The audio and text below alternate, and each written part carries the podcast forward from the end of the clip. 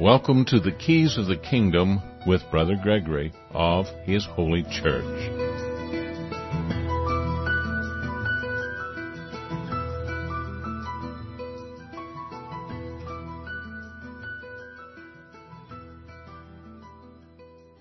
Well, welcome to Keys of the Kingdom. I'm Brother Gregory, and again, we're going to be talking about the Kingdom of God, and I'm sliding into first to do the show. but uh, I thought I'd had all my notes sent over so that I could have some notes to go by, because there's so much going on in uh, the world today. And the, the problem is that people cannot comprehend everything that's going on in the world today because they don't know their own history. They don't know their recent history, much less the history that's gone on for thousands of years to bring us to this particular point. So many things are coming together at this particular time. It's just astounding and most people are absolutely oblivious of it. I just had somebody emailing me or uh, posting on Facebook because I had mentioned the uh, Article 2, Section 22 of the Oregon Constitution, which is is something that we've talked about a great deal. There's audios on the page uh, that we have at Preparing You. And the guy was saying, why are you, you know, quoting a religious site, Preparing You, which he considers to be a religious site. Uh, it's a life site. It's a site about how to prepare yourself for living life, which is why you study history is not so that you will know the past, but so that you will know the future because history repeats itself. Uh, why do you you listen to people who tell you about mistakes that they have made so that you don't make those mistakes. I used to always tell my children there's two ways to learn things, easy or hard. The easy way is to look at what other people have done wrong and not do those things. so, and uh, the, that's that's just basic common sense understanding. But people have not studied their history. They don't know what's going on. There, there were, I just came across, well, I've heard about it before, but I actually went and did a little bit of reading on it and put it, some information in our notes and, uh, and I may get to that eventually before the show is out. But, uh, there was a bill passed back in 1980 that changed life on the face of the earth. It literally is altering the course of humanity. This little, almost not known of bill has contributed to the, you know, the, like a butterfly effect that it is changing your future and it was passed back in the 1980s for supposedly good intention. It was clearly lobbied in by big money and it has made people billionaires and uh, and it is about to bring about probably one of the, it is instrumental in the process of bringing about one of the most devastating plagues on the face of the earth uh, in the history that we know of of Earth, and uh, uh, most people are completely oblivious to it or don't know how it fits into the scheme of things because they can't juggle more than one ball or two balls at a time, you know, or two ideas at a time.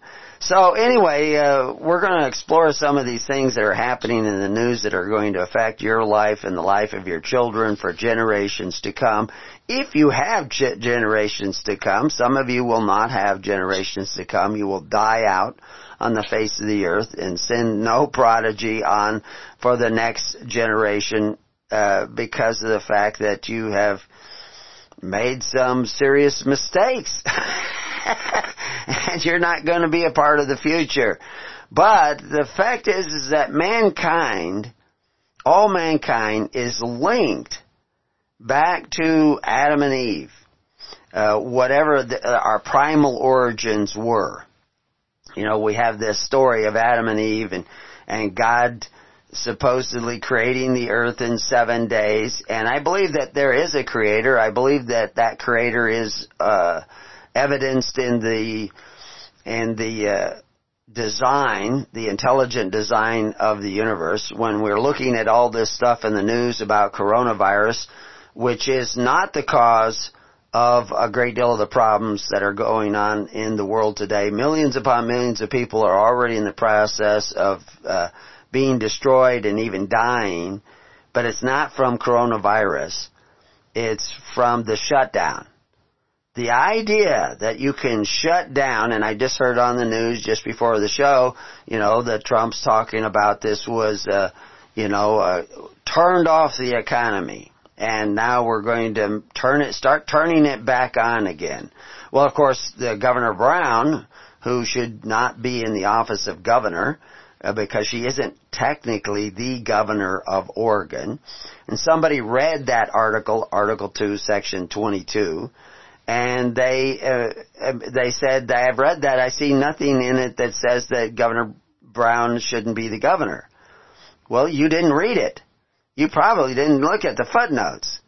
Because in the footnotes, it shows you very clearly because, you know, the footnotes take you to the actual Article 2, Section 22 of the Oregon Constitution that states that if you take more than 10% of the funds for your campaign from outside of the district in which you're running, and in her case, she was running for the governor of the state of Oregon, you forfeit your office. You forfeit the office. That means you can't have the office. That's not a statute. That's in the Constitution. It's put in the Constitution by the people. Voted it into the Constitution. It also says that you're a felon. It's an unclassified felony, so the courts will have to decide how they want to classify the felony. But the reality is it says you forfeit your office. You cannot hold the office.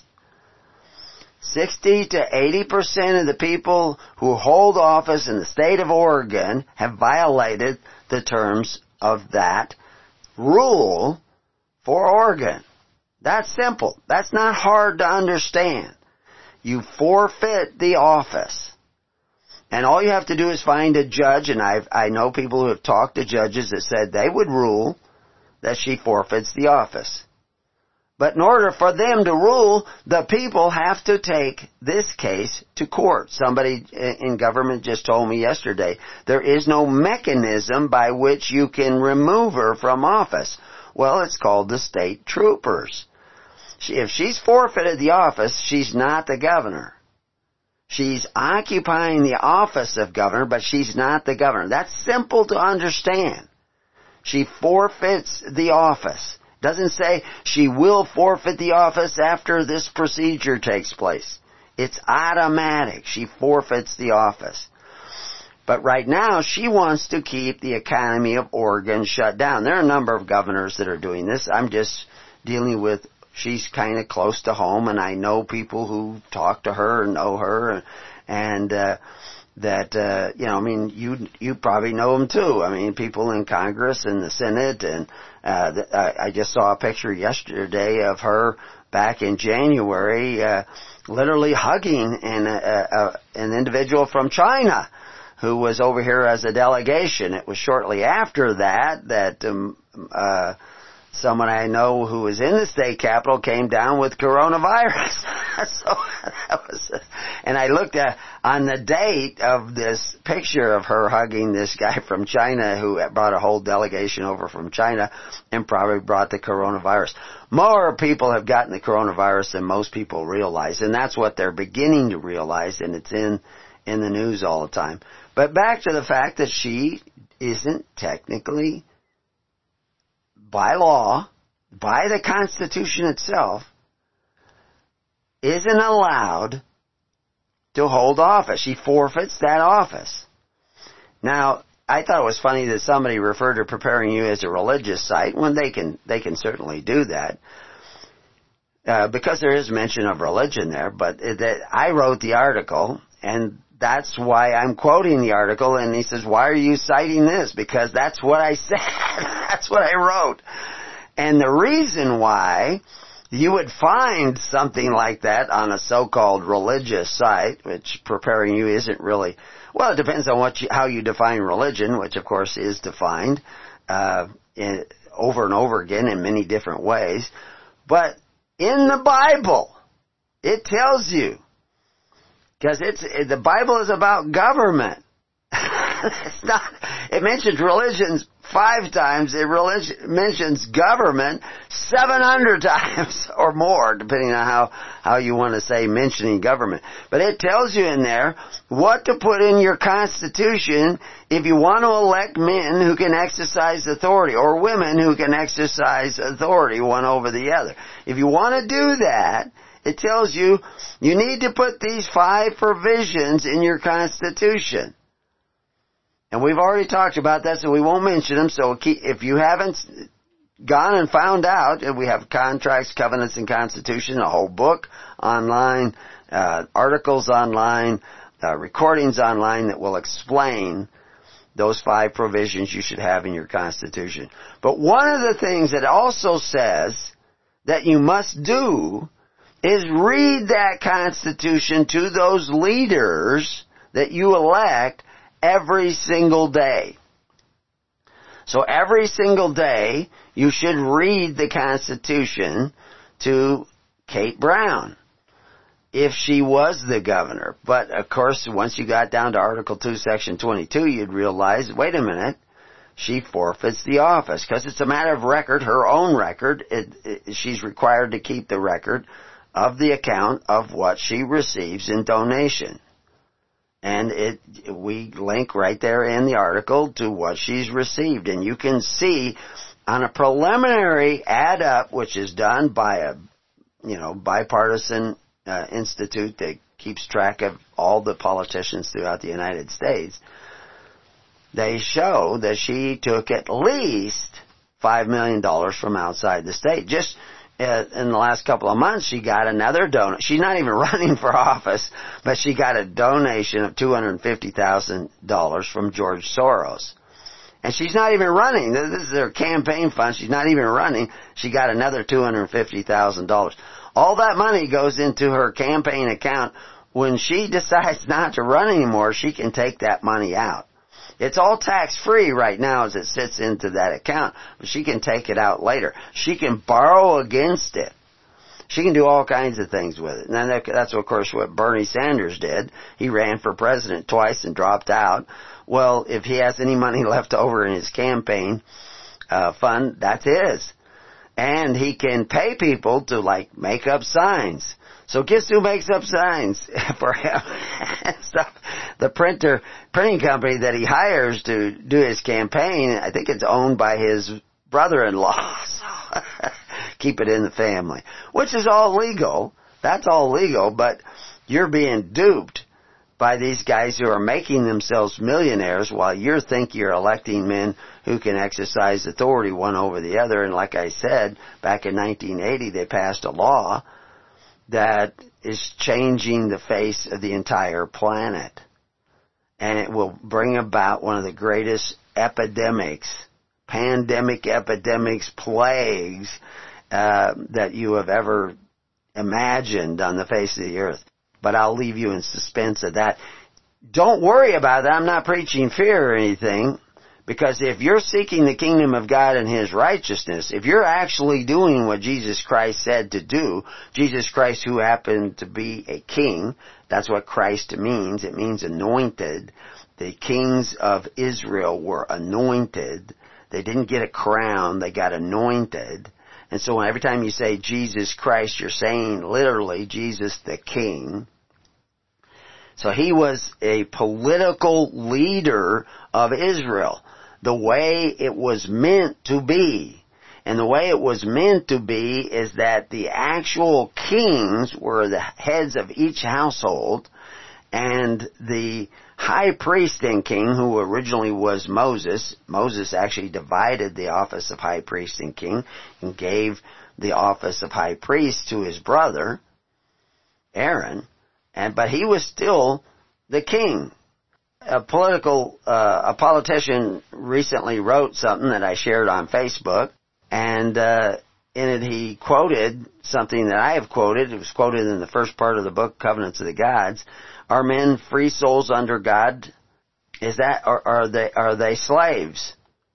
The, the, are they property of the state or are they free souls under God? Is the exact quote. This battle continues throughout the world today, is the continued uh, part of the quote, and it's Cecil B. DeMille's at the beginning of the movie Moses, or Ten Commandments, the movie Ten Commandments, was just starring Charlton Heston, so it's an old movie. But anyway, he says, uh, ask that question. And that's the battle. Why are you shut down? Why can't you go to work? Why can't you pursue life, liberty, and the pursuit of happiness?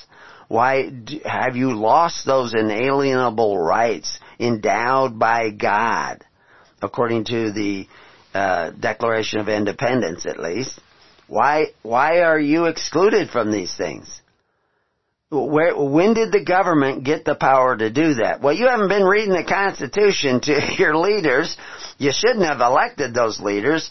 You shouldn't have made covenants with those leaders, all of what you've done. And if you don't understand that, if you think you already got it figured out, you probably don't know where you're at. because you're in a world of hurt. You're in a lot of trouble.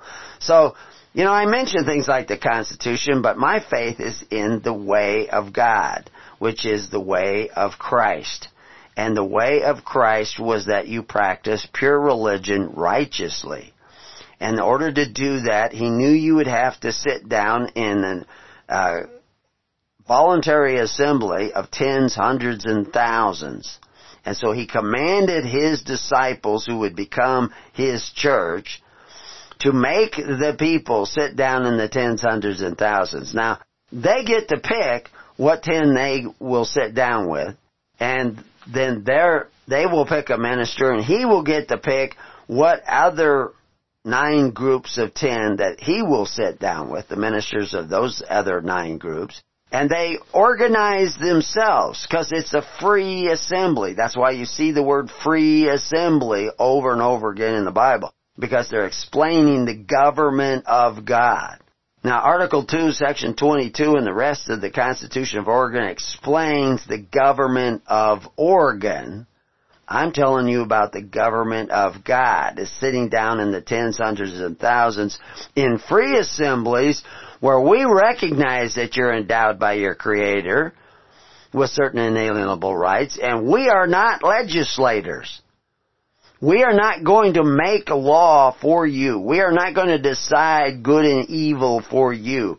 We are not going to say you can work or you cannot work. We cannot shut down your economy. We're not that kind of government. We are government servants who can only serve. What happened back in 1980 is they passed a law that said that government servants can do their own thing. and they can take what the people paid for and use it for their own profit. They said that that was okay. And that's what they've been doing. Well, there's a huge history to that. And uh, we'll maybe we'll get to it. Maybe not until the uh, second show or the third show today, because we'll have three shows today, two here back to back, and uh, on this station, and then we'll have another one this afternoon. You don't know what's going on. And we're trying to inform you what's going on. And sometimes we have to repeat the same thing over and over again because of the fact that you have not heard the truth from so many other sources and you think you know the truth. And so we have to constantly say, no, you don't know the truth. This is the truth. And which is why we have tens of thousands probably of footnotes so you can go out and check us out. Somebody has recently come up in the news. They, they published a book. Uh, Judy Mikovits, I believe is her name, Judy Ann Mikovits. She was born back in 1958 and she became a, a pathologist and epidemiologist and researcher into the HIV uh, controversy and, and virus and, and other things, and then she got fell into trouble with somebody who's prominent in the news today. She referred to him as Tony. we know him as Anthony Fauci. And uh, she got into a lot of trouble. And uh, but did she do something wrong? Well, the evidence is is that she didn't do something wrong. That she was accused of doing something wrong. She was fired from her position because of questions not because of evidence, and uh, she had a gag order for five years that she could not talk about what she was discovering. What she was discovering, I've uncovered years and years ago and talked about many times before. Uh, and I uncovered it because other epidemiologists and people who were making the original polio vaccine exposed this same problem. And it is all because if you can go all the way back, and we've talked about this, going all the way back to Pasteur, Louis Pasteur. He discovered that milkmaids wouldn't get smallpox. They didn't get, they didn't get sick with smallpox. Why didn't they get sick with smallpox? Had they gotten a vaccination? Well, actually they did. They got a uh, natural vaccination. I shouldn't say vaccination, but they had developed a natural immunity to smallpox because of their exposure to dairy cows. And dairy cows carry cowpox, which is related to smallpox. And they developed a natural immunity to smallpox by their close uh, symbiotic relationship with dairy cows. Did you know that you've had coronaviruses in you for probably hundreds of years? And your generation after generation has been exposed to coronavirus. Now, coronaviruses were just recently discovered in the sense of what was like 40 years ago. That's why on the Lysol containers, old Lysol containers underneath your sink, you can see on there, it kills coronavirus. Don't drink it. Okay. Uh, but the reality is coronaviruses have been around. They're in cattle. They're in almost all livestock carry coronaviruses. Bovine coronavirus is there. So if you live in close proximity to cows that have coronavirus, you will have probably a natural immunity to coronaviruses. Just uh, day before yesterday, I uh, butchered a cow. Actually, actually, it was a dairy steer, and uh, we had raised it up, and uh, we raised it up for meat. And uh, I went out with my grandsons and and butchered the cow. And uh, at times, uh, my hands and arms were covered in cattle blood. and then we carried the meat in and we hung it up in our cool room and uh, we will slice it up and make steaks and hamburger out of it here and sometime this week. I was in very close proximity. I was inside the cow at times. if that cow had ever been exposed to coronavirus, and it probably all all cows have been. Now there are different strains of the coronavirus, and feedlots have trouble with this all the time, where the the this passed on uh, coronavirus, different ones, will cause a respiratory problem in the cows. They all develop immunity, they develop herd immunity, and they're okay again. This goes on every year on a regular basis. That's what you want in your society as well. But you also want immunity from stupidity. We'll talk about that when we come back. Oh, well, welcome back to Keys of the Kingdom. So, uh, I saw a video, my wife sent it to me uh, on, uh, I guess Messenger, and then I shared it on Facebook. And it, uh, a guy who does a number of these, he just stands there and talks, uh, Firewall, I think it, what, what he calls this series.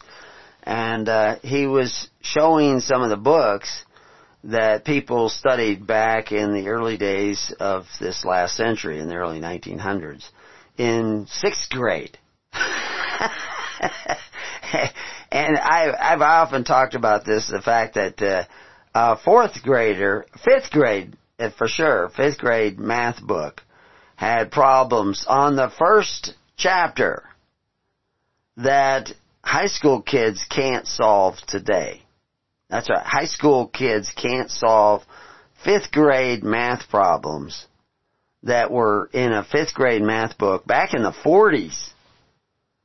And I've got those old books and I've done a whole study on it. You have been dumbed down. Your kids, your kids could be graduating by the time they're 14 years old from college at college level.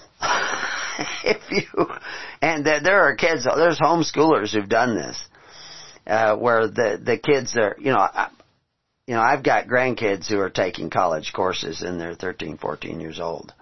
Uh, the equivalent of college course. Actually, some of them are actually getting credit online college courses at that age. Uh, and we don't press their academics because there's there's learning is not just about academics and knowledge. What we do is help them follow their interests and we teach them how uh, a work ethic and how to apply themselves and how to focus and uh, how to solve problems. And uh, but mostly what we want to teach them is how to follow the Holy Spirit. And that's that's really uh, requires that you give them a certain amount of freedom of choice. Because that's what really what you want to teach your children is how to make those choices. How to make choices in life because that's what life is is a series of choices.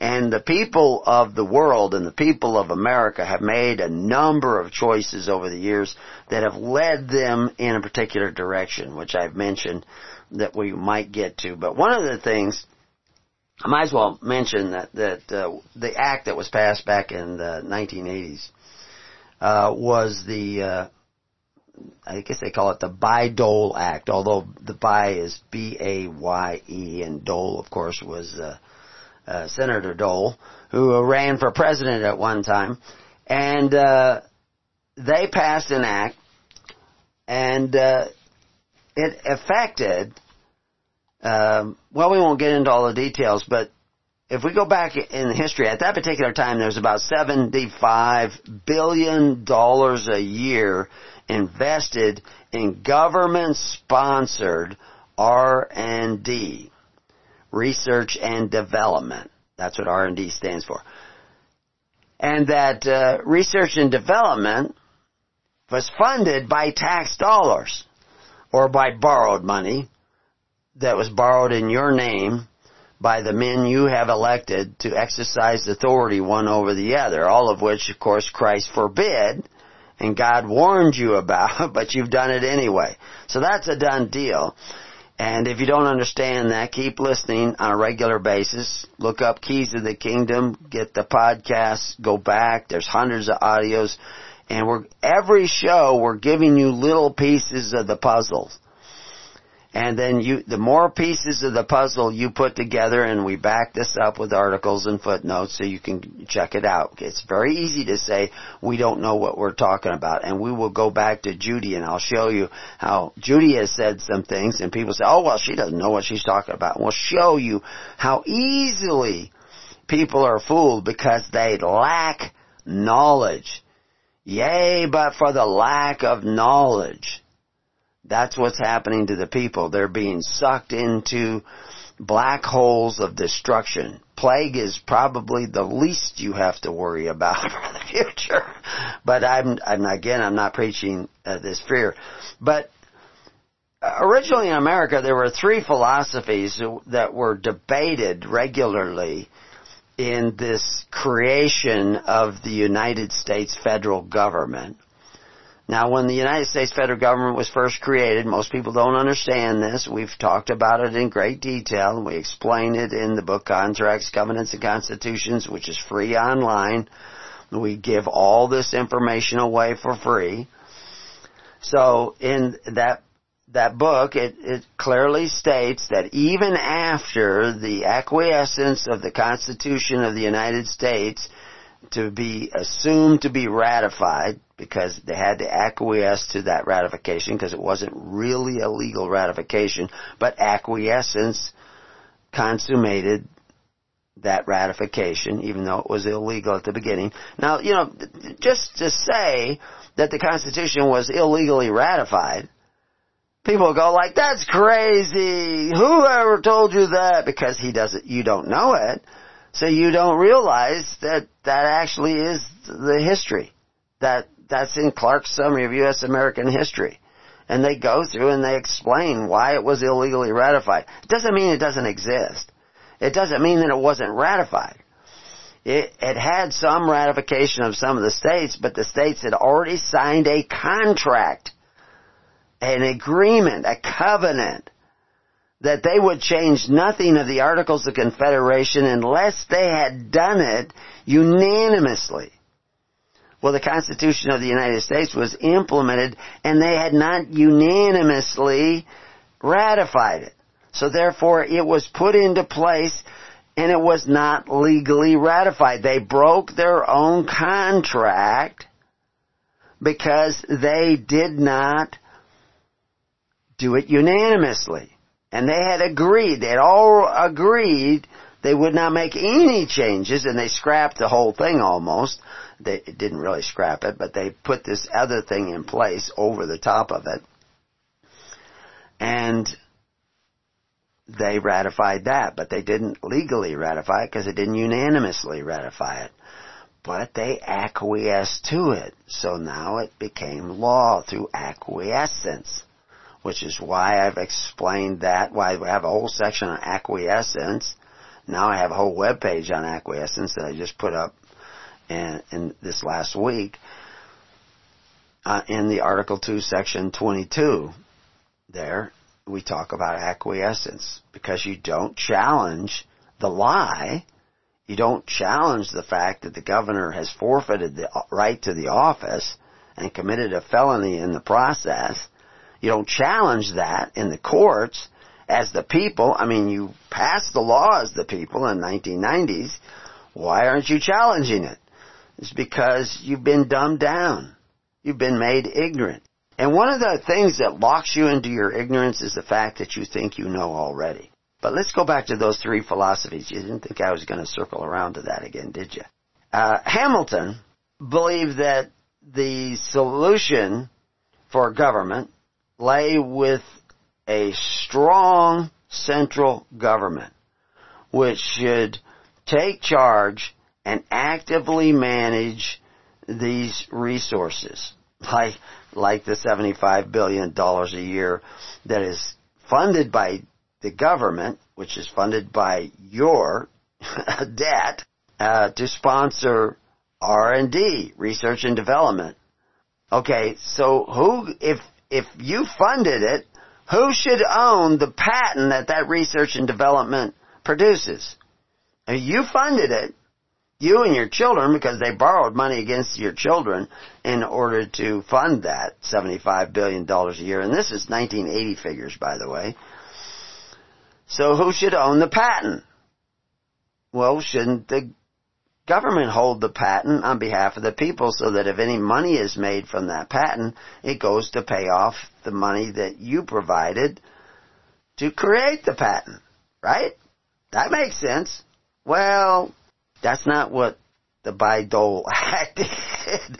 But the other philosophy was the Jeffersonian belief that the solution lay with the individual and that the best thing government could do to provide incentive to success was to get out of the way of these individuals. well, the shutdown is the absolute antithesis of Jeffersonian's idea. Because they had not only have gotten in the way of you making profit from the investment they made on your behalf, they've sent those profits to private individuals who did not invest, but got you to invest in their wealth, but they have now stopped you from going to work. Now, how in the world did they stop the entire state of Oregon from going to work? Well, of course, a lot of people are going to work anyway now, but a lot are still shut down. A lot of businesses are gone forever and will never come back. And a lot of people, well, a lot of people are dead now because of the shutdown suicides way up, uh, young people jumping off of bridges, killing themselves, drug overdoses up, uh, family, uh, you know, violence up, alcoholism up. People are dying. People did not go get procedures, did not go to the hospital to be checked out, uh, and they're dying. uh, on a regular basis now. The numbers are up. Nobody's collecting those statistics, so you're not hearing them in the news, so it's not in your brain because your brain is plugged into the news. It's not plugged into the Holy Spirit. If it was plugged into the Holy Spirit, you'd know something was wrong. You would just know it. But you lack knowledge of the Holy Spirit. But you also lack knowledge of the reality around you and we're bringing up the knowledge of the reality around you so you realize that your temporal knowledge, your brain knowledge is not the answer, it's the Holy Spirit is the answer.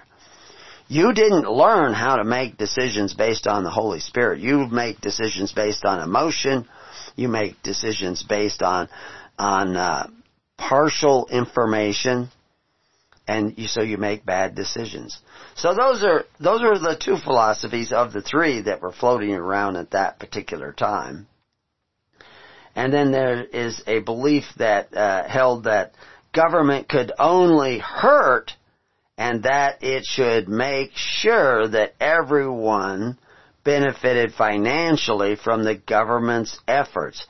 Well, this is what I'm going back to: is the reason Oregon was shut down and we still have the large percentage of people still thinking, uh, I shouldn't say the largest percentage, but a large percentage of the people still thinking that we should stay shut down and we need to wear masks and we need to walk around and, and be afraid and of the coronavirus, coronavirus, coronavirus is because over 50% of the people in the state of Oregon get their check their monthly check from the government.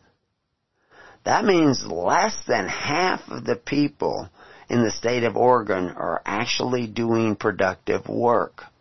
Everybody else is the, they're on the dole. And, you know, not the dole guy, but the, they're getting the check from the government.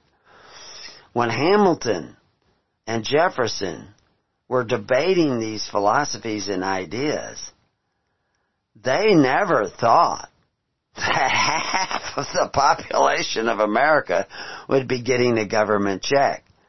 That's not what made America as successful as it is today. It wasn't half of the people getting the government check. But that's altered the way in which people look because they all look to government. They depend for their livelihood on the government taking money away from the other 49 or 48 or 46 percent of the people so that they can get those checks. Now some of them get the checks for not working. Some of them get the checks because they're in, you know, education or whatever, but the schools are shut down so they're still getting a check but they're not working. They're, they're not really working like you have to work out there in the real world. So anyway, so that's altered the state of things and it's altered the mindset of America as these two different philosophies. And certainly we're not following Jefferson's ideology. We're following more Hamilton's ideology. And people are absolutely willing to give more and more power to the government and less and less power to themselves. Now, another place they give away power is to doctors. And I uh, mentioned a doctor that earned cum uh, laude doctorate of medicine in Frankfurt back in 1938. He had a letter of recommendation from uh, uh, who praised him as uh, with tremendous ability, a verbal uh, presence, complex uh, uh, to explain complex material in clear manner so that almost anybody could understand it. American author um, Robert Jay uh, Lifton notes that uh, his published works were in keeping with the scientific mainstream of the time and would probably have been viewed as a valid scientific effort even outside of his own home country. Fauci, for instance, uh, knew early in the, the process of this whole thing that uh, that most of the people were either asymptomatic or mildly symptomatic. And yet that's not what he was telling everybody. He was saying that the death rate was really high. But he had written in a letter way back in February that 1% death rate was probably estimating too high. because so many people would get this. Somebody was absolutely surprised that I believed that I had already had the coronavirus. Uh, I can't get a virology test, which is another whole story, uh, because the doctors are sitting on them. They won't use them, and the Oregon Health uh, Authority is telling the the hospitals and the uh, pathologists not to do uh, the serology tests, uh, the blood tests and to determine whether or not you actually had the virus. Why are they doing that? Because they don't want you to know that most of the people have probably already had the virus. We're finding out just even with the PCR tests and some people that are now doing the different serology tests, there's about 180 different ones out there, and they're finding out that all kinds of people have already had this virus. They're immune to it. They're actually shedding those uh, uh, antibodies so that they can actually, by your association with these other people that have already had the virus, you can have immunity passed on to you the same as those uh, milkmaids got immunity without Pasteur's vaccination. They got it because they were in a symbiotic relationship with the whole of nature. They, they gave life to the cow. They fed the cow. They cared for the cow. They, they nurtured the cow and the cow shared with them immunity that the cow had already established from cowpox, which gave them an immunity to smallpox. So, or that if they got exposed to smallpox, they got so, so asymptomatic exposure that they easily overcame smallpox and never broke out with the pox. That's the environmental concept of medicine that was floating around at that time and is still around in America and in the world today, but it is almost overburdened and decimated by the Pasteur idea that you you have to get a vaccination. That you it, without the vaccination, you're you're not gonna you're not to survive. You're not to make it. You know, and that's why Bill Gates says until we have worldwide forced vaccination, we will not return to normalcy. Is that a blackmail statement? He wants worldwide forced vaccination of the entire world of a new kind of vaccine called an RNA vaccine. And uh, I'll I'll just briefly go over there. I was going to talk about that RNA vaccine. There was a epidemiologist who was bad mouthing Judy Melko- Ann Mikovits, who has got uh, she's if, if you can't hardly get her video on YouTube because as soon as somebody puts it on YouTube, YouTube uh, censors it. They don't want you to hear what she has to say. But there's a movie coming out, and you can look for it. Uh, pan, uh, Plandemic, P-L-A-N-demic, and there's a number of interviews. You can go to our webpage on uh, the coronavirus, and we have it down there, and you know, in the section on the plan, and uh, uh, so you can listen to it there because we we have we're accessing it off of YouTube because YouTube will just shut you down right away if you mention it. Now there's going to be more and more of this censorship all the time, but anyway, she was an epidemiologist who was around, and uh, I shared that, and immediately they you know, YouTube and Facebook starts uh, censoring it so nobody can get this information. They don't want you to know what she has to say. And everything she says may not be accurate, but she's a source. That's free dialogue. Jeffersonian concept of getting out of the way, but they got guys getting in the way for you. They're shutting you down, the burning book syndrome of the Nazis. This is what you're seeing coming out of YouTube. But anyway, she uh, she made a number of statements, and so this other epidemiologist, uh, Kate or Kat uh, Montgomery, she claims to be an epidemiologist uh, and a pathologist, but uh, she badmouthed Judy and uh, said that uh, she took her statement uh, out of context, which is on the video. I went and li- listened to the video this morning, where she says something to the effect that there are no vaccines for any RNA virus that works. Well, that's just a real short sentence and is taken out of the context of what she was saying. And she's saying that's incorrect. And she names polio, hepatitis A, measles, uh, to name a few. Well, that's not what Judy was talking about. Polio is not an RNA, polio vaccine is not an RNA vac- vaccination. It's not even a DNA vaccination. Now there's RNA and DNA involved in the creation of the vaccination, but an RNA vaccination is an, a new idea, a new concept.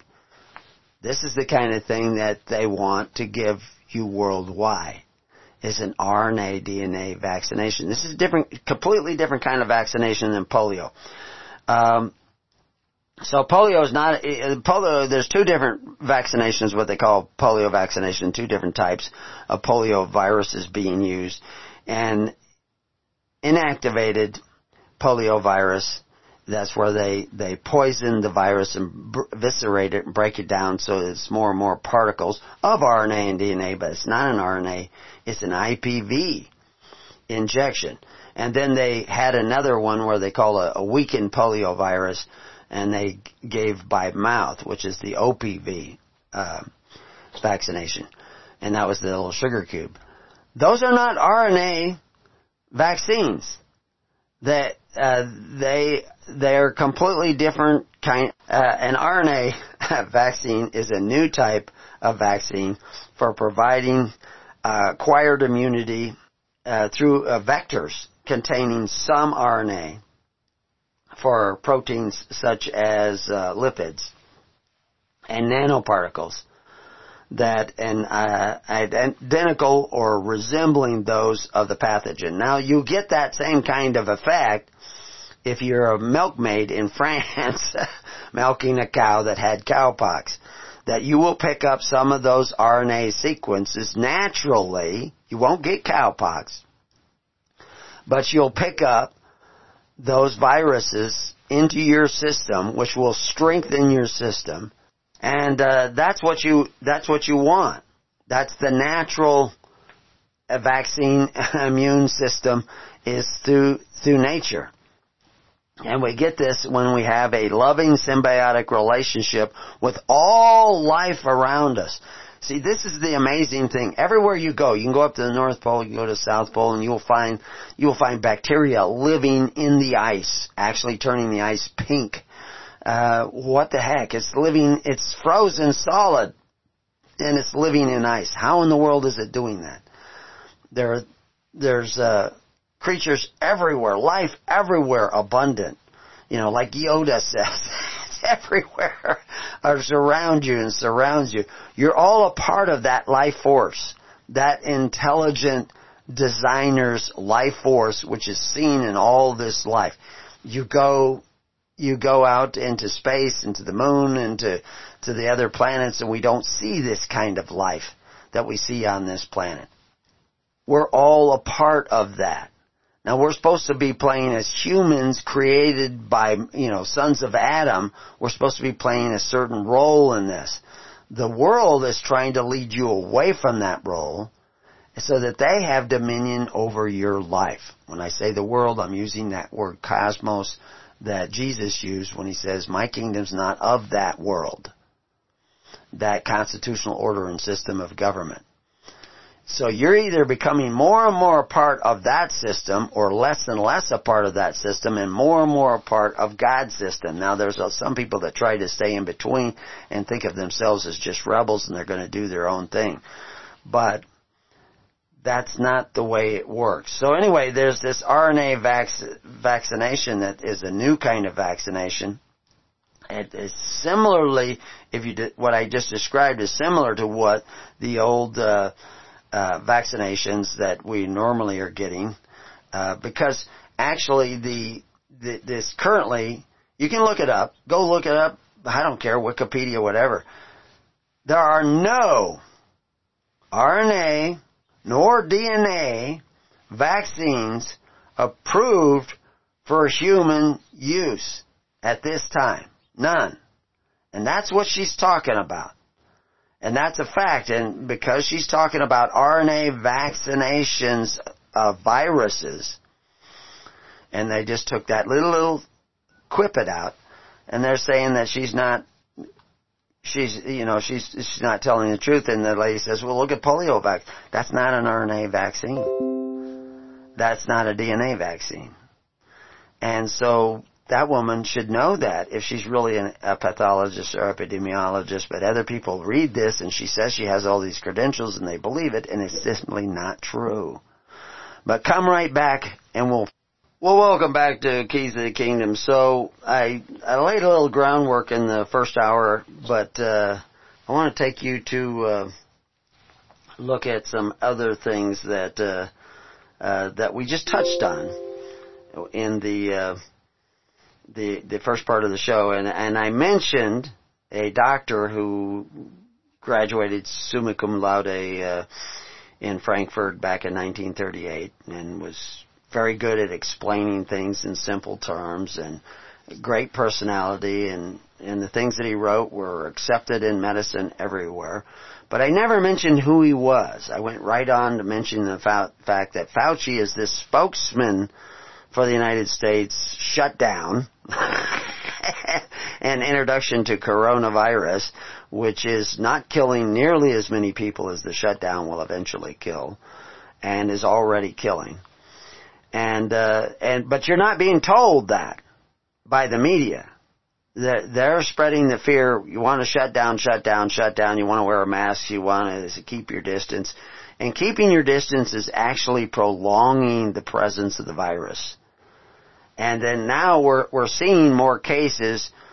Two reasons. One is they can now say it was coronavirus based on presumptions and assumptions uh, no evidence really that it's coronavirus whatsoever. And, and if you actually were to go and compare the uh, statistics, you would probably find that all kinds of people are not dying of heart disease.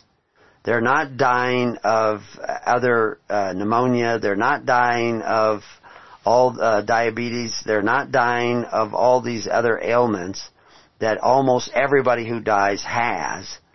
They're only dying of coronavirus.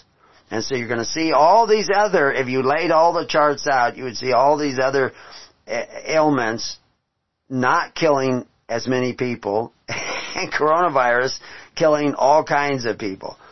Uh, we know the New York figures are wrong. We know there's pressure to include this. That was another thing that these these these hit pieces that are coming out are saying is that well, no, everybody is, they don't get $13,000 for everybody who claims that they have coronavirus. Well, everybody on Medicaid or Medicare, they're going to get, that hospital is going to get $13,000 if they say it's coronavirus from the federal government in Medicare payments. How many people are using Medicare? I know somebody who's who does got more money than they know what to do with, and they just got their one thousand two hundred dollar stimulus check. They didn't need it. They had no need for it whatsoever, but they got it. And they got it by borrowing trillions of dollars from your children. Because that money is supposed to be paid back. But they don't want that money paid back. They want the debt because debt is bondage. And that's how you've been delivered back into the bondage of Egypt. Oh, the bondage of Egypt, that's, you're talking about religious stuff. No, I'm talking about you, now in the real world, the bondage of Egypt. So who was that doctor in Frankfurt? Well, it's Joseph Mengele. Joseph Mengele was very smart. He, he wrote great stuff. He was highly praised by American and German uh, doctors. He was very good at explaining uh, complex medical things so that the common man could supposedly understand them. He also tortured children to death, operated on people without anesthetic, murdered, and was responsible for the death of countless people because he was amoral. He he didn't have he he people liked him. They thought he was great but he was totally amoral. That's a, being smart is not being good. Being personable is not being righteous. There's a lot of guys out there preaching in churches and molesting and and uh, and cheating on their wives and all kinds of other horrible things. Truth is truth. Righteousness is righteousness. It's not being really smart. It's not being really emotional. So, I just equated to a roundabout way Fauci with Mengele. Well, Fauci was making inroads into his present state of wealth and power and position back in the 1980s when this Bayh-Dole Act was passed. And this Bayh-Dole Act is what has caused millions upon millions of dollars to be funding these research and development from tax dollars from your pocket and then they get to patent what they produce at no expense to them and then they get those patents and they make millions upon millions of dollars with those patents. And you are trillions and trillions of dollars, taxpayers are trillions and trillions of dollars into debt. Now, do I want to fix that? Well, you know, Judy wants to have that Bayh-Dole Act repealed. But that does not repeal corruption. You still, all you people out there that are suffering under the shutdown and, and this tyrannical control of your right to life, liberty, and pursuit of happiness are under that tyrannical control because you have not listened to Christ, who was the king of Judea and the rightful king of Israel, which was a nation of people that were the children of God. Wasn't a bloodline, because we know right from the beginning Egyptians went with the Israelites, were Hittites, there were all kinds of people that were joining with the tribes of Israel, and they were not Israel by bloodline.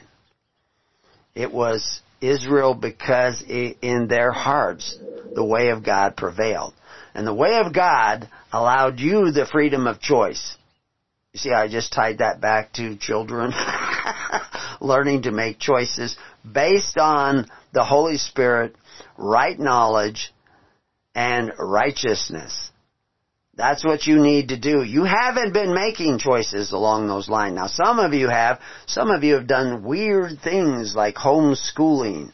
Some of you have done weird things but like taking the responsibility for your own life.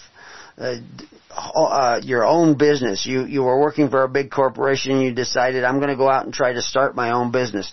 Well, now they're destroying those businesses but the, the, the big corporations are getting trillions of dollars. You see, because a, a different spirit is operating in the world today. And you need to operate according to that Holy Spirit, according to that way of Christ. That I mean, just the mere idea of sitting down in the tens, hundreds, and thousands as Christ commanded us to do, the only place he used the word command in relationship to people, he commanded that we sit down in the tens, hundreds, and thousands, or there was going to be no loaves and fishes. And those loaves and fishes were not going to come by borrowing trillions of dollars from the Federal Reserve, which is the way you're doing it.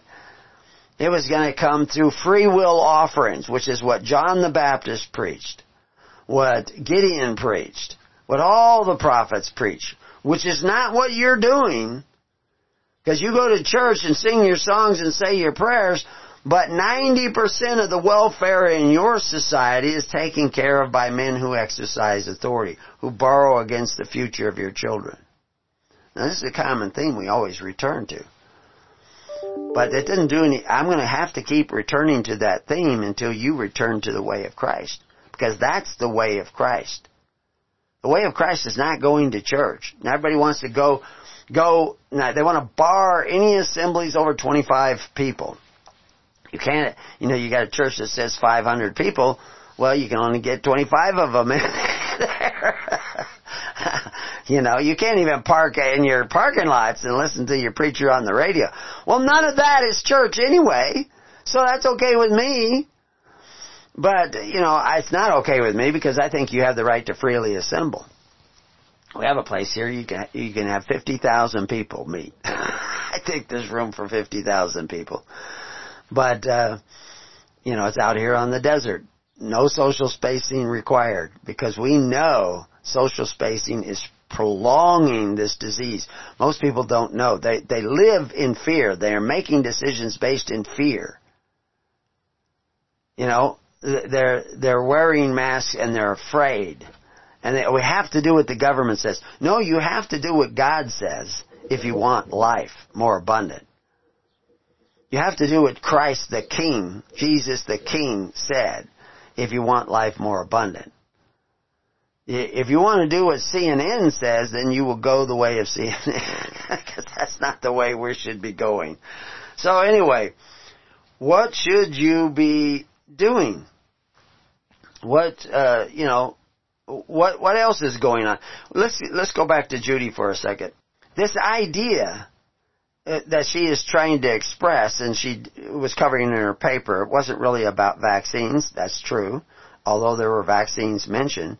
It was about DNA and RNA in vaccines, animal that is coming from animals that is being injected into you, bypassing the normal system of natural immunity. And these, these may be causing people to die. And it may be causing people to weaken their immune system. All these vaccines can be also causing autoimmune problems and autism. Now people say, oh no, it's already been proven that autism is not caused by, you know, because correlation uh, is not causation but uh, the, there's an awful lot of correlation, and it's caused by something. And the reality is, is that people who are making that argument don't realize there's no evidence whatsoever that polio cured, uh, polio vaccine cured polio. What the reason polio disappeared is the same reason the Spanish flu disappeared. It's not because of the vaccine and I'll use your argument, correlation is not causation. The fact that polio seemed to disappear at the time that the vaccines came out doesn't take into account the, the fact that polio was already disappearing before the vaccines came out. because we were reaching herd immunity and we were reaching herd immunity because 95%, way more than with the coronavirus, coronavirus is only about 40 to 50% of the people, maybe 60% of the people. Could be more, but until you have the serology test, you won't know for sure. Are asymptomatic. They don't show any symptoms. Well, with polio, it's 95% don't show any symptoms. There's only about 5% that get any symptoms that they have gotten polio. That's that's AMA kind of figures. They know that now because they went out and tested with serology tests and began to find out that most of the people were already immune to polio when the vaccine came out. And they just finished up that immunity through the natural course. But now there's new outbreaks of polio, but it's not the wild virus they're getting. They're getting the polio from the vaccine. You don't believe me? Go read the CDC website because they tell you on the CDC website that most of the cases in several areas of the world are almost all from the vaccine. Salk himself testified in front of Congress in the 70s that almost all the cases of polio at that particular time and uh, for the years before that, almost 10 years before that, were from the vaccine not from the wild virus.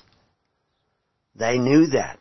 There are also, you know, we've got, uh, we have a page up. You can go read more about polio vaccine and cancer. This is this is the problem.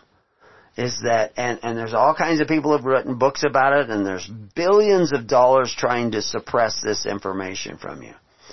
And most of you will be absolutely terrified to find out that vaccines are causing almost all of these problems. Am I anti-vaxxer? No.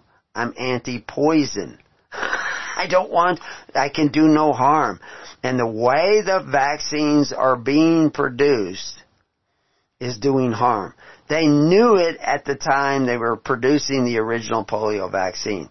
Doctors in the laboratory were warning that we are putting other viral agents into people's bodies because we are not properly filtering this material. It was too expensive to do it. Uh, they didn't have all the technology that they could have eventually developed. They were rushed to make the money. And they said, against the advice of scientists, they said, oh, we're just going to go ahead and do this anyway. And so you can, you can actually go and you can read about the different, uh, SV40s and, uh, P54 protein and how this all got into our system and now it's in our system. You can actually pass these, uh, uh, SV40s, uh, on to the next generation. Cause it can, it's in, it's in the human, uh, society now, in, in your flesh and you can pass it on to the next. And this is where so many diseases come from. Now you have to remember Gates and them, they want to decrease the world population. He says it's because, well, once their children aren't dying from lack of vaccinations, because he thinks that's the only way their children can be healthy, when they're they're not dying from lack of vaccinations, they will cho- just automatically choose to have less children. Never mind the fact that his father used to be in charge of uh, uh, the the uh, abortion clinics uh, to uh, uh, Planned Parenthood. Yeah, he was uh, head of Planned Parenthood. I don't remember it was it was just statewide or nationally, but he was he was into that. At least that's what Gates didn't go into the details, but I heard out of his own mouth that his father was in charge of Planned Parenthood. But the reality is that. Uh, they want to decrease the world's population. They because they don't care about you as individuals. They want to control the collective.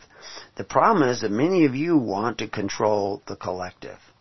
Because like Polybius said, you've become accustomed to living at the expense of others. That's why 50% of the people in the state of Oregon get a government check. They're living at the expense of others and they're depending for their livelihood on the property of others. Now I'm not begrudging people who work for the school system and the teachers and all that of getting their paycheck. If they do a good job, they deserve their paycheck. But creating a system whereby you operate your education, your health care, everything by government force is altering the course of society it will it will lead to what Polybius went on to say about you know instituting the rule of force and violence. It will take you and your society down a particular road of creation and redesign you. He actually uses the word degenerate you into perfect savages.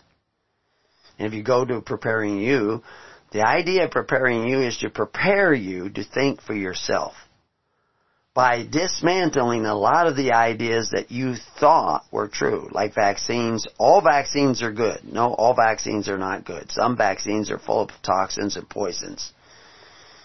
And it may be getting to the point, I haven't done a survey, that most of them are full of, to- all of them have some poisons. There is a, there are other, there's another way to go for good health in society. And you have to choose that way. The, the beauty is you can choose that way right now. You don't have to wait. You don't have to wait till social collapse, economic collapse. You don't have to wait for any of that. You can do this right now. You can do this in a in, in a step-by-step process which is what Christ laid out in the gospel. You have to start caring about others as much as you care about yourself, and you have to put that care into practice. Right now you are engaged in what Peter calls covetous practices. And that will make you merchandise, he says. It has. You're collateral for those trillions and trillions and trillions of dollars that the government is borrowing against the future of your life and the future of your children's lives to provide stimulus checks and and trillions of dollars to go to airlines and corporations, etc., etc. You've gone, you know, where do you change? You can't. It it the problem is so big you can't just roll it back.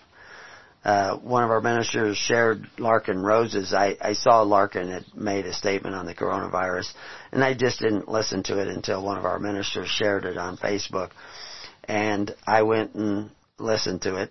And for Larken, he was fairly well controlled. He got a little carried away there towards the end, but he was apologetic and he was uh, not you know bad mouthing everybody in government, which there's no point in that.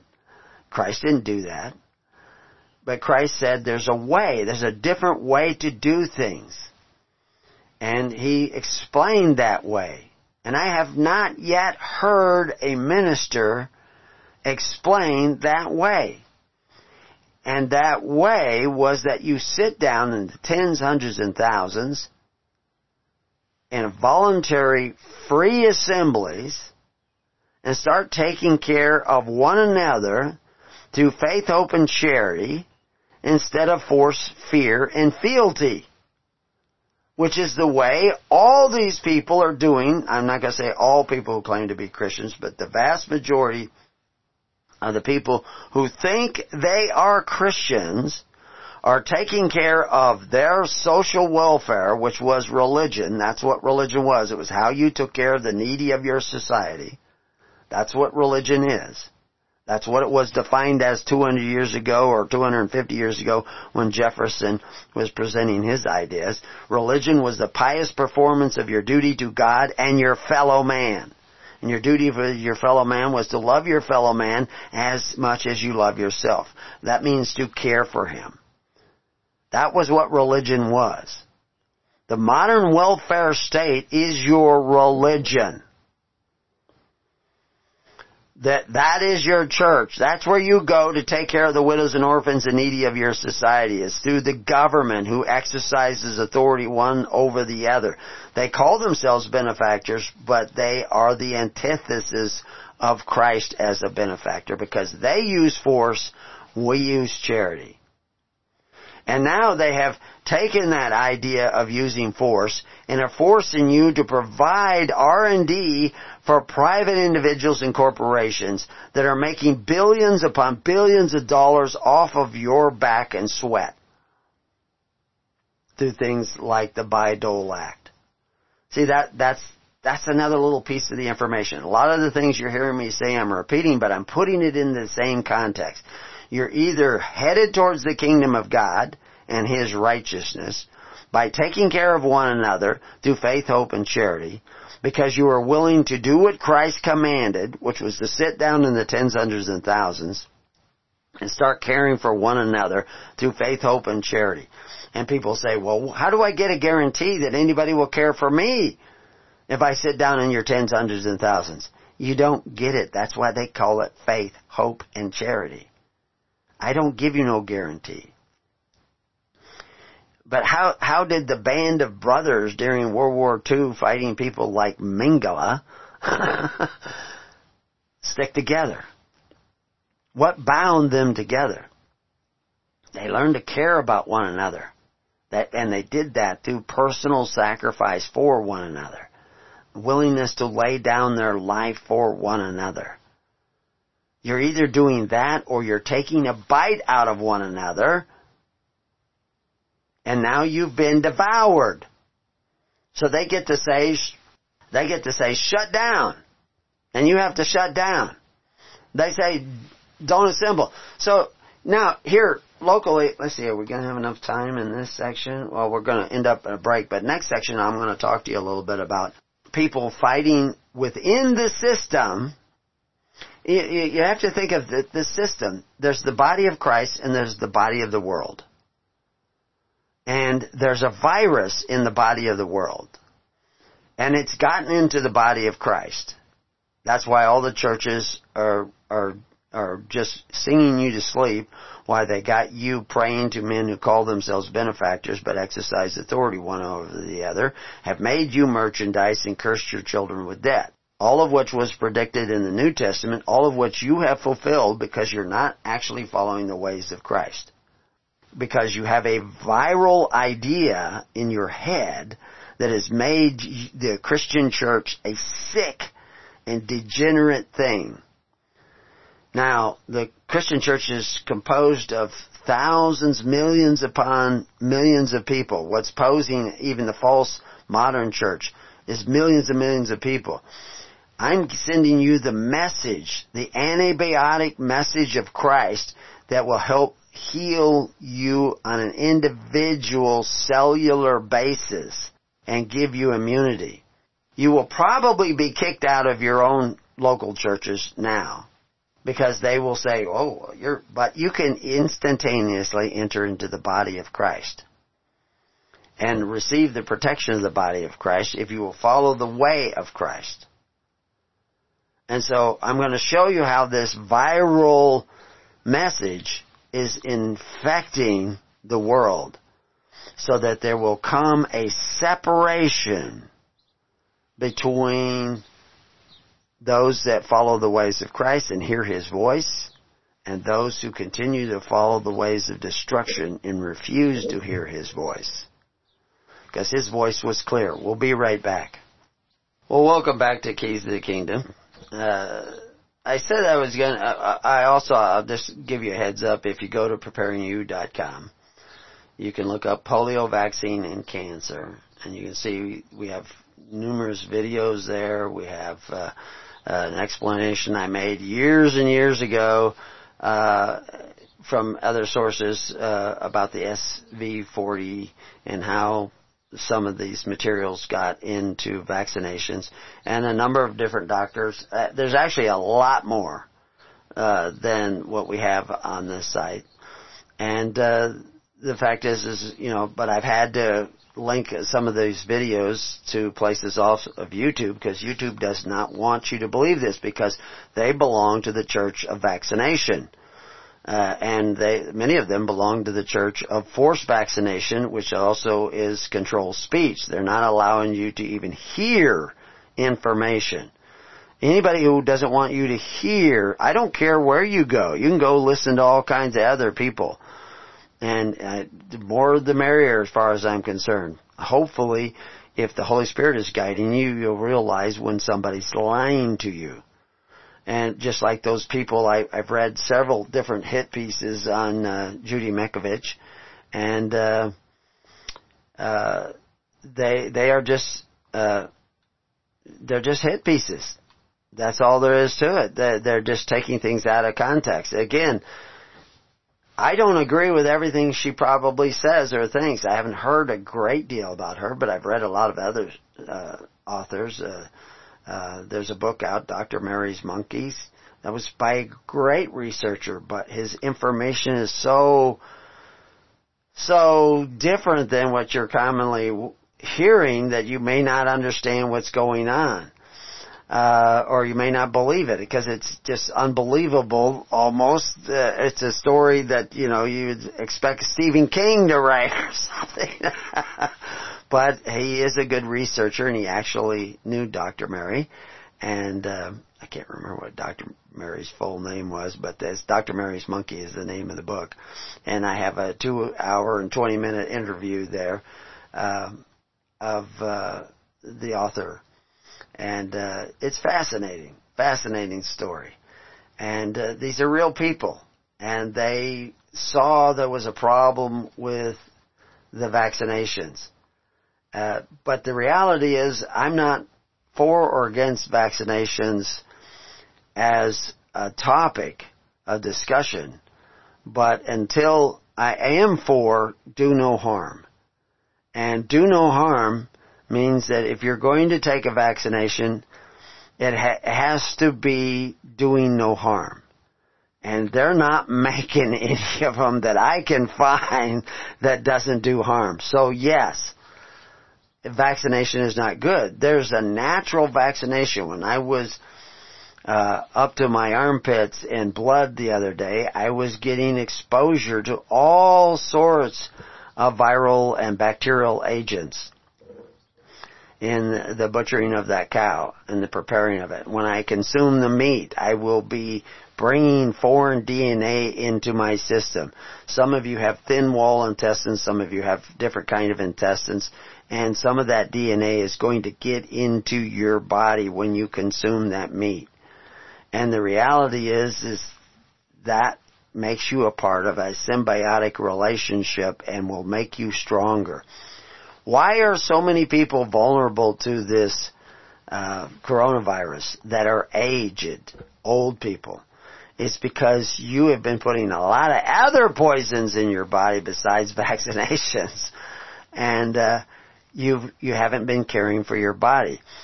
You don't know how to care for your body because you don't know how to care for others. You see, this is the thing: is that when you make these decisions to live by force and fear and fealty and forcing other people to provide for your welfare, it shuts off a part of your brain. It shuts off a part of your being. It cuts you off from that divine designer. And you just simply won't see certain truths. When you sit down to live by faith, hope, and charity in free assemblies, that will alter your mind back. It will turn on things in your body. The DNA strand, and we have whole sections on this DNA strand and epigenetics. You can look up those words in our search engine on the pages and it will tell you. You have DNA within your DNA, DNA within the cells that actually turns on sections of your DNA and turns off sections of your DNA the more you begin to follow in the ways of Christ, the more those things will be turned on in your cells on an individual basis, in your mind on an individual basis, the more you will begin to see things that you could not see before. So anyway, I said I was going to talk about viruses in the world and viruses in you. There are creatures and animals that live in the world today that would die if there were no viruses. What does not kill you makes you stronger, generally speaking. That your exposure, like Dr. Erickson, to, to viruses and bacteria gives you a healthier Im- immune system. If you were going up into space in a rocket and were out there, were in zero gravity for months on end. When you got back to Earth, you couldn't even walk. Because unless you exercised those muscles, they would begin to atrophy right away. Same way with your immune system. It's the same way with your mind, which is why I, I mentioned the firewall video, which I shared on Facebook. If you're on my Facebook page, you'll get these things and then maybe you'll be up to date by the time we get to the the weekend programs. But uh, that's completely up to you. But uh, I share a lot of things on Facebook. I don't agree with everything I share, but it's it's information flowing across my desk, and I share it with those people who want to take the time to look at these things. But anyway, we've shown how we've been dumbed down not to think not to calculate. I mean, this whole coronavirus thing when they were holding up there, look, coronavirus cases and coronavirus deaths. High percentage of deaths to coronavirus cases. Problem was the number of coronavirus cases were only those people who got so sick they went to the hospital, got tested, and a PCR test, which is an inaccurate test, said that they were coronavirus and they got the death rate up real high. The reality is, is that 90% of the people who got coronavirus never went to the hospital. Maybe 95% never went to the hospital. You know, half of them didn't even hardly get sick, so they, they didn't even know they were sick. They didn't even know they had the flu. And, and like I say, there were, there's very good possibility that 75 or more percent don't show any symptoms. And we can go in and we, we've already explained all this. You go back and listen to those programs. I think you should listen to them on a regular basis because this is, it's difficult to get this to stick in your mind. Because you've, your whole system has been infested with false religion. Where you think religion is what you think about God instead of religion being how you care about your neighbor as much as yourself. That's what religion is. And if you want to take a bite out of your neighbor, then you're, you belong to the cannibal church. They want to devour one another. And that's why you're devoured. That's why you're not in control.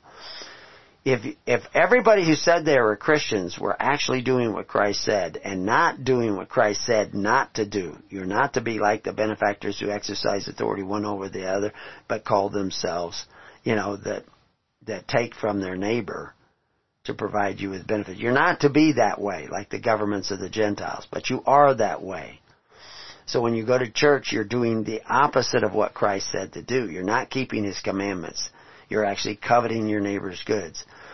So that's infested the modern church. The idea that it's okay to covet your neighbor's goods as long as you do it through government. And it's removing you from the actual Holy Spirit of Christ. You, so you, you're easily equating emotionalism with the Spirit of Christ.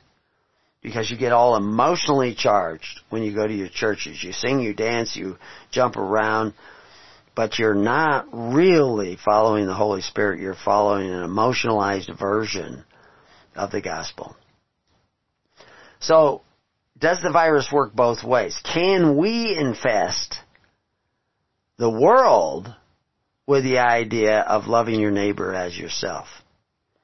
Well, the key thing is that we need to cultivate that, that, that way in us. So first you have to sit down in the tens, hundreds, and thousands, which is why so early on, when Christ actually had a congregation of maybe 20, 30,000 people, 5,000 men and their families, he said, make the people sit down in the tens, hundreds, and thousands.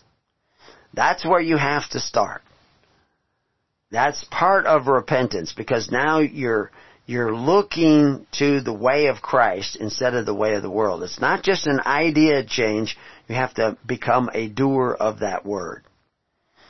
So if you were to start to sit down in the tens, hundreds, and thousands and help one another, out. Care about one another as much as you care about yourself. It would begin to alter you. It would begin to create a different flow and a different direction in your life. And that would be the flow of the Holy Spirit, which will start opening your eyes to a lot of other things that I can't even tell you about. So the world is constantly getting you to focus, look to us, the government, to the golden statue, to the, the Federal Reserve for your salvation, to pharmaceutica, to your salvation, to men in white coats. See, you're giving power to politicians and men in white coats and lawyers. Okay. Once you realize all power and glory belongs to God, now you have to start giving God that power. So you stop looking to the world for your salvation and start looking to the way of Christ for your salvation. That's, that's the game changer. But right now you're in the world. You're of the world. You're bound. Care not for it. I get it. But if you're in the world, start infesting the world with those antibodies to the world that come from Christ in the way in which you deal with the world. As many of you know, I have a son who ended up being a county commissioner in this local county and he he was on the phone with senators and congressmen and uh, and big conference calls and kind of took over for a little while uh and you know cuz I saw that he was really tired when he got back here for the weekend and uh I said, so have people been beating you up or have you been beating them up? And he says, I've been beating them up. I got them all mad at me. but he had posted something on Facebook where he, like I said, he quoted Cecil Uh, B. DeMille's, are men the property of the state or are they free souls under God? This battle continues throughout the world today. And what he was presenting to the congressman, he says, I'm a county commissioner. You are the, you're the legislature. You're the Sanhedrin of this world. You know, the Sanhedrin was not a legislature. It did not legislate laws. The law already existed. They didn't write new laws eventually we, we have an article at Preparing You on Sanhedrin. We show how this shifted to a different kind of Sanhedrin. That's why Christ appointed 70. He had these 70. That's his Sanhedrin. And see, Moses appointed 70. That was his Sanhedrin. But there were others, you know, like Hyrcanus and them, they appointed a Sanhedrin, and that was a legislature when they submitted their plan for reopening, because that's what was required by the fake governor, Kate Brown. uh, they submitted it, and they she starts finally. She she wasn't going to look at it for two weeks, but now she's she's uh, blocking out stuff. They can't have their own uh, guidelines. She's just dictating everything from the top. She's just so power mad. She's power mad because you people are not doing what your job is. The people of Oregon have turned themselves over. They've gone down this road so far they don't even know how to be a free people. Well, this is what Christ was teaching the people, how to be a free people. This is why he became a threat. This is why they crucified him. You know, actually a lot had to do with the fact that he cut off the money. He fired the money changers. That's what the the the tipping over the tables. He was turning the tables over, not tipping over tables and having change run on the floor. That's a picture they've drawn for you. He was actually saying, "You're fired. You're fired. You're fired. You're fired." Go read our article on money changers. You know, because we back this up with facts. This is what the words actually mean. This is what their duty actually was. Their duty now is to hand out trillions and trillions of dollars to major corporations and and uh, and your your tax dollars are going to R and D that is creating patents that you're going to have to pay to get the advantage of those patents.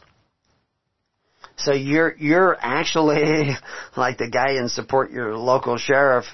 You're putting in your own bars. You're building your own prison.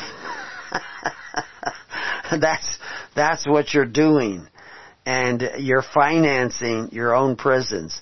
If you simply turn around and do what Christ said, sit down in the tens, hundreds, and thousands. Start to learn what it means to be a free people. Then you will have the power to deal with these illegal tyrants. That's what they are because it's very interesting whether or not the court rules in your favor once you make the challenge. That's what one guy says is that the court's not going to rule in your favor. So what? Doesn't, it's not about that. It's about not acquiescing. If you don't make the challenge, then you acquiesce and she becomes the governor. If you make the challenge, whether the courts rule in your favor or not, you have not acquiesced.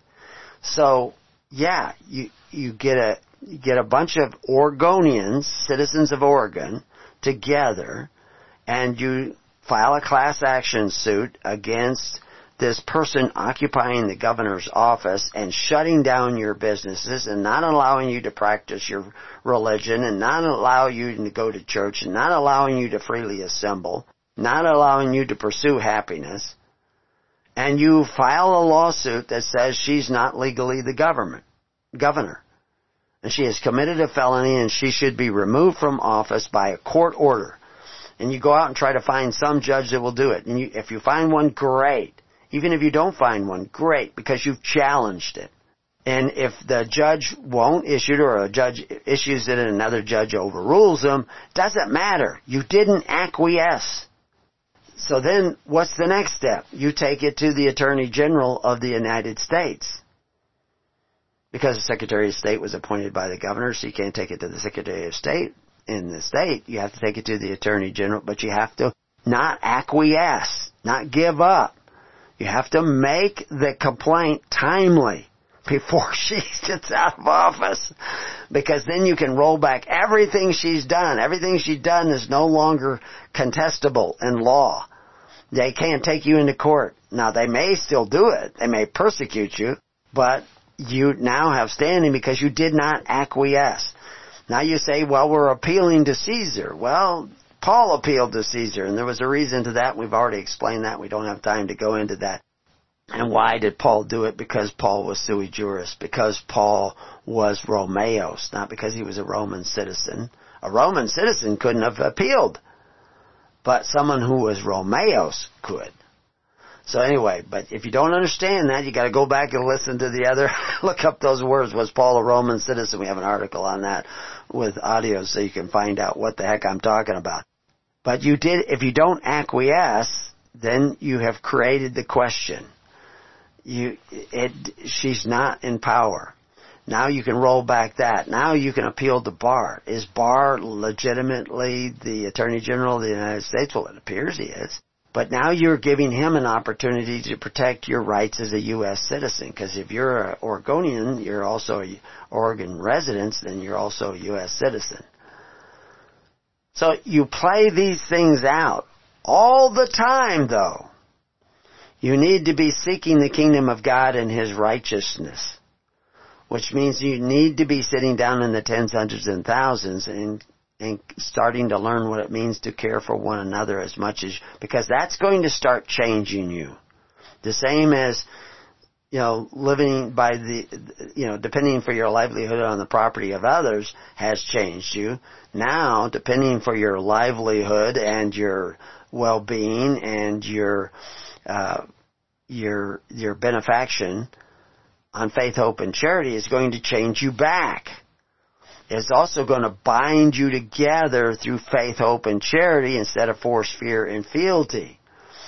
So now you can become 5,000 families and in a network of faith, hope, and charity. And then God will really open up doors that you didn't even know existed. And then it doesn't mean you won't be persecuted. It doesn't mean that you will win every case because the idea is that we're not establishing the system of the world. We're, we're reading their own rules back to them daily.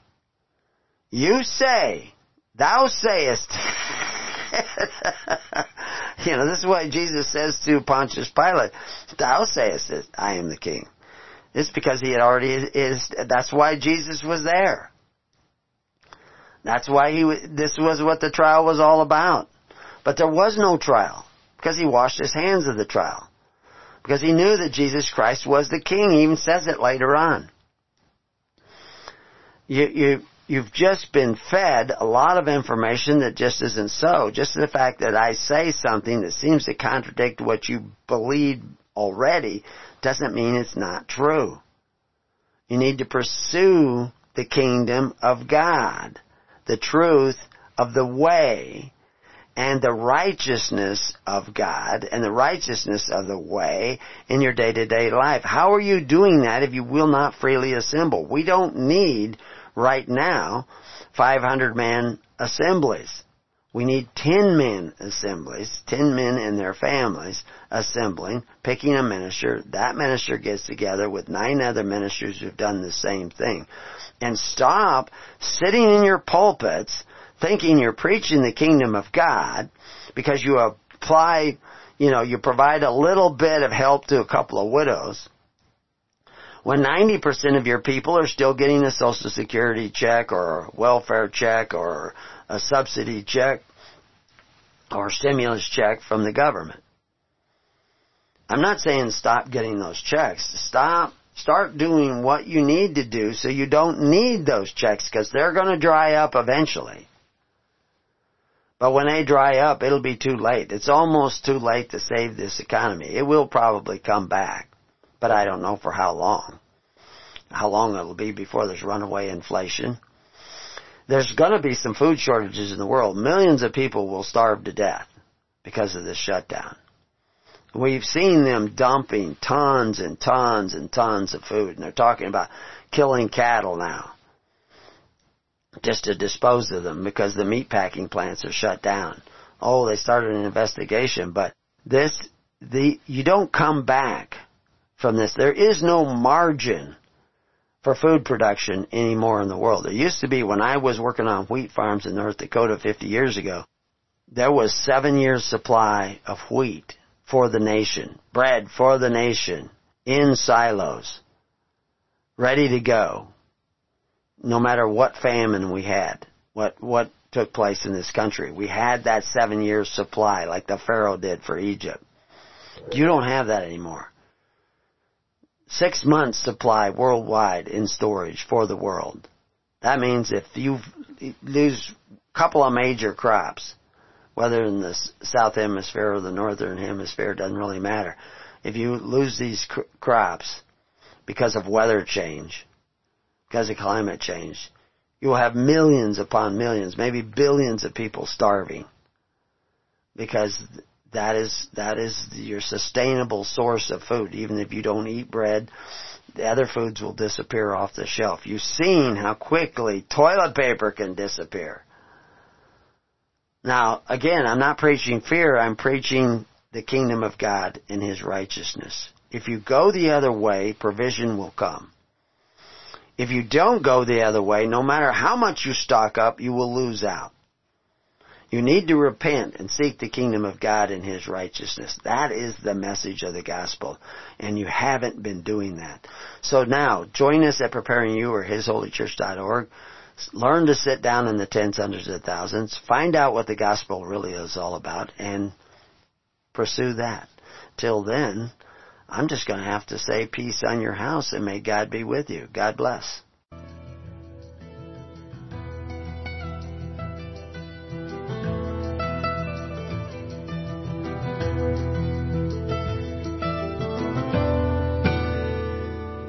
You have been listening to The Keys of the Kingdom with Brother Gregory of His Holy Church.